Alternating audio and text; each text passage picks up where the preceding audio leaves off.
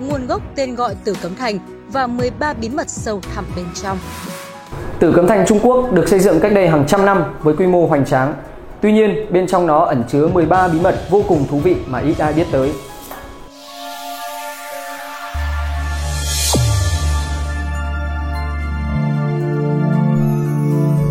Tử Cấm Thành là gì? Từ Cấm Thành được biết đến là nơi bàn việc chính sự của các vị vua và quần thần của mình. Đây cũng là nơi ở của hoàng đế cùng giàn hậu cung của mình. Ngoài ra còn có thái giám, cung nữ là những người phục vụ của họ. Tuy nhiên, ngày nay, hình ảnh từ Cấm Thành đã trở thành một trong những kỳ quan nổi tiếng của thế giới. Vì từ Cấm Thành có hàng nghìn năm lịch sử nên nơi này còn chứa đựng rất nhiều điều bí ẩn mà hậu thế luôn muốn khám phá. Từ Cấm Thành ở đâu? Từ Cấm Thành còn được gọi là Cố Cung, nằm ở trung tâm của Bắc Kinh, cũng là thủ đô Trung Quốc. Từ Cấm Thành tọa lạc ở khu vực phía bắc của quảng trường Thiên An Môn. Từ Cấm Thành Trung Quốc được đánh giá một công trình có quy mô hoành tráng của thế giới. Vì vậy, nhiều người khi đến với Trung Quốc đều muốn một lần ghé thăm nơi này. Từ Cấm Thành xây dựng năm nào? Từ Cấm Thành được xây dựng dựa trên câu chuyện thuần thoại có tên gọi là Tử Vi Tiên. Chuyện kể rằng có một nơi gọi là Tử Vi Cung, một cung điện có màu tím, là chỗ ở của Ngọc Hoàng cùng các vị thần tiên. Ở nơi này, hoàng đế được gọi là thiên tử và tử vi cung mới đủ uy nghiêm xứng với ông. Vì thế, các hoàng đế Trung Hoa cho rằng Tử Cấm Thành là biểu tượng về quyền lực. Công trình này được xây dựng trong 15 năm, từ năm 1406 đến năm 1420 với sự góp sức của một triệu nhân lực. Như vậy, Tử Cấm Thành Trung Quốc tính đến nay đã được hơn 600 tuổi. Tử Cấm Thành xây dựng ở triều đại nào?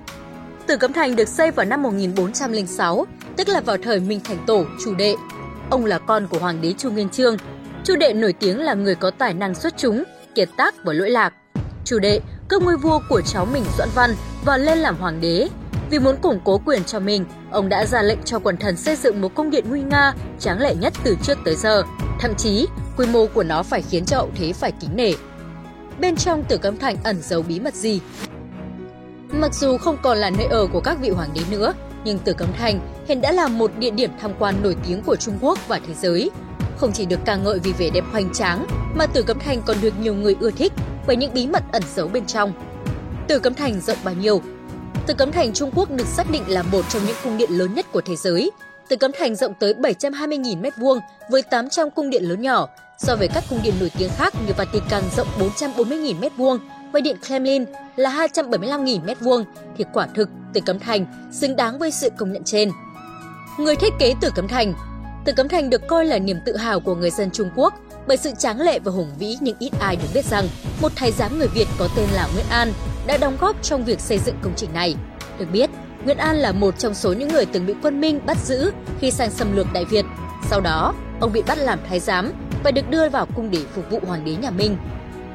Khi Minh Thành Tổ quyết định xây dựng Tử Cấm Thành, thì ông đã quyết định giao trọng trách lớn lao này cho Nguyễn An.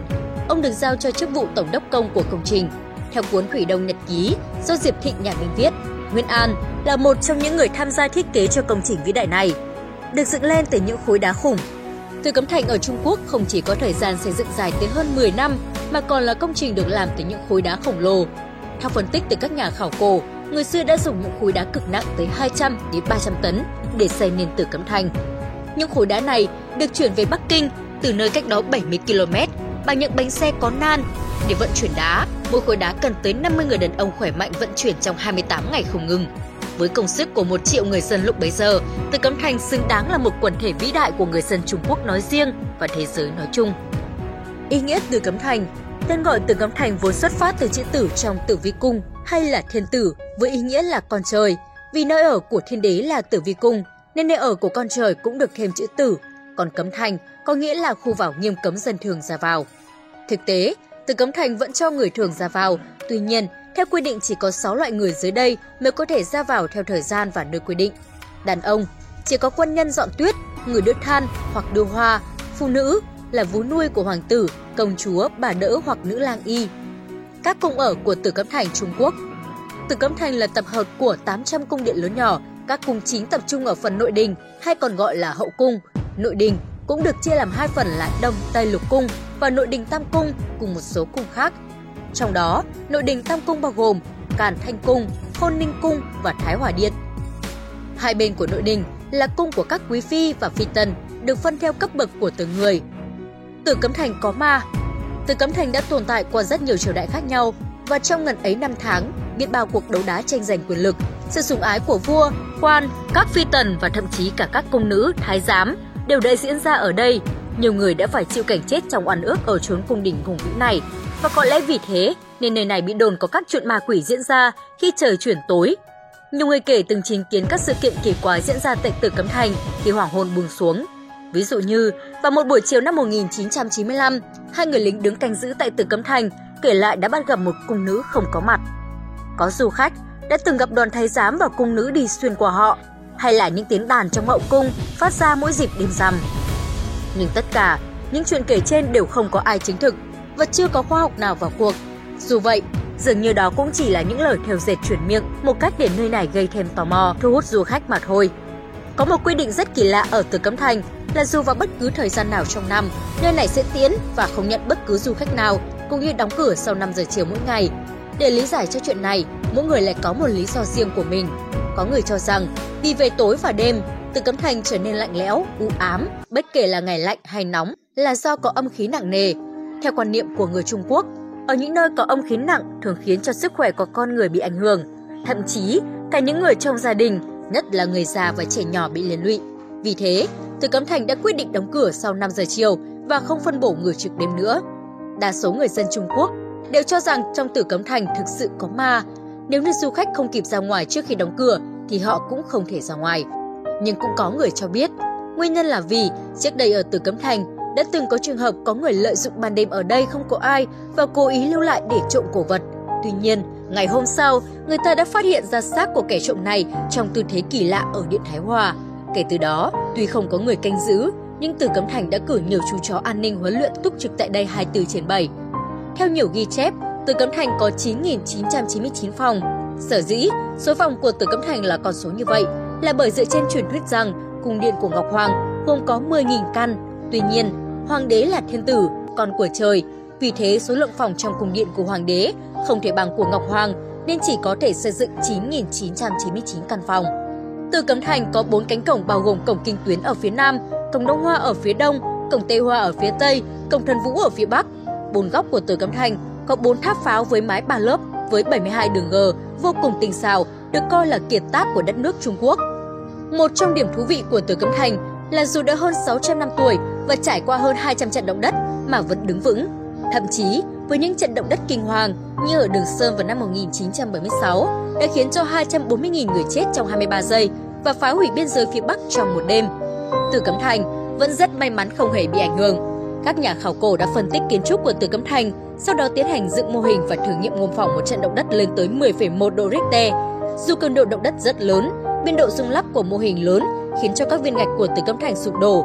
Tuy nhiên, phần khung vẫn rất bền vững. Sau nhiều lần thử nghiệm, các chuyên gia đã tìm được câu trả lời cho sự vững chãi này nằm ở các trụ và gốc của Từ Cấm Thành không được chôn sâu xuống đất. Điều này khiến cho tổng thể cung điện có tính linh hoạt, không dễ bị gãy đổ khi gặp sự cố như động đất. Bên cạnh đó, các nhà thiết kế xưa đã sử dụng kiến trúc xưa của Trung Quốc là dùng cách thanh ngang của cột trụ chìa ra gọi là củng và kết hợp với đấu là trụ kề hình vuông trên giữa cùng để nâng đỡ mái của Tử Cấm Thành. Đặc biệt, kiến trúc kiểu này không cần phải dùng đinh hay chết kết dính để giúp cho các tòa thành chịu trọng lực tốt hơn. Chúng ta thường được nghe rằng lãnh cung là nơi đầy các phi tần phạm tội hoặc bị thất sủng. Đây là một nơi vô cùng hoang vu, lây lẽo và đầy âm khí. Tuy nhiên, cũng có người cho rằng lãnh cung không nằm ở đâu cụ thể mà chỉ là nơi ở của những phi tần, thể thiếp không được hoàng đế sủng ái nữa. Theo ghi chép trong sử sách, Tại Tử Cấm Thành Trung Quốc có tới hơn 1,8 triệu di tích văn hóa. Tuy nhiên, chỉ có hơn 10.000 món cổ vật được đem ra trưng bày mỗi năm, có nghĩa là chỉ 2% trong số đó được công bố với công chúng. Trong số đó, cả 231 bộ sưu tập bảo vật quý hiếm, mỗi một bộ đều có số lượng khủng như 53.000 bức tranh và 75.000 bức thư pháp. Một trong số đó là bức Thanh Minh Thượng Hà Đồ, nổi tiếng khắp thế giới và được coi là báu vật của Tử Cấm Thành. Đây là tác phẩm của Trương Trạch Đoan, là một danh họa nổi tiếng của thời Tống nó cũng là bức họa cuộn dài tới 528,7 cm và rộng tới 25,2 cm, được vẽ lại cảnh sinh hoạt trong các đô thị và người dân thuộc nhiều tầng lớp khác nhau của thế kỷ 12. Có tin rằng Từ Cấm Thành không có nhà vệ sinh, nếu muốn giải quyết nhu cầu, các cung tần phải dùng bô. Trong thời nhà Minh và Thanh, họ sẽ dùng bô được đổ đầy cho than, cho thực vật và hương liệu được khử mùi. Nơi đặt bô được phân bố trong các ngóc ngách ở trong cung và được gọi là tịnh phòng. Sau đó, chất thải sẽ được hoãn quan xử lý và vận chuyển ra khỏi Tử Cấm Thành trong ngày. Sở dĩ họ làm như vậy để Tử Cấm Thành không bị ám bởi mùi hôi thối.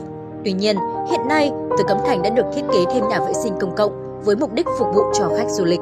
Có thể thấy, Tử Cấm Thành không chỉ là một công trình chứng kiến những thời khắc lịch sử của Trung Quốc mà còn mang giá trị văn hóa to lớn với người dân của đất nước này.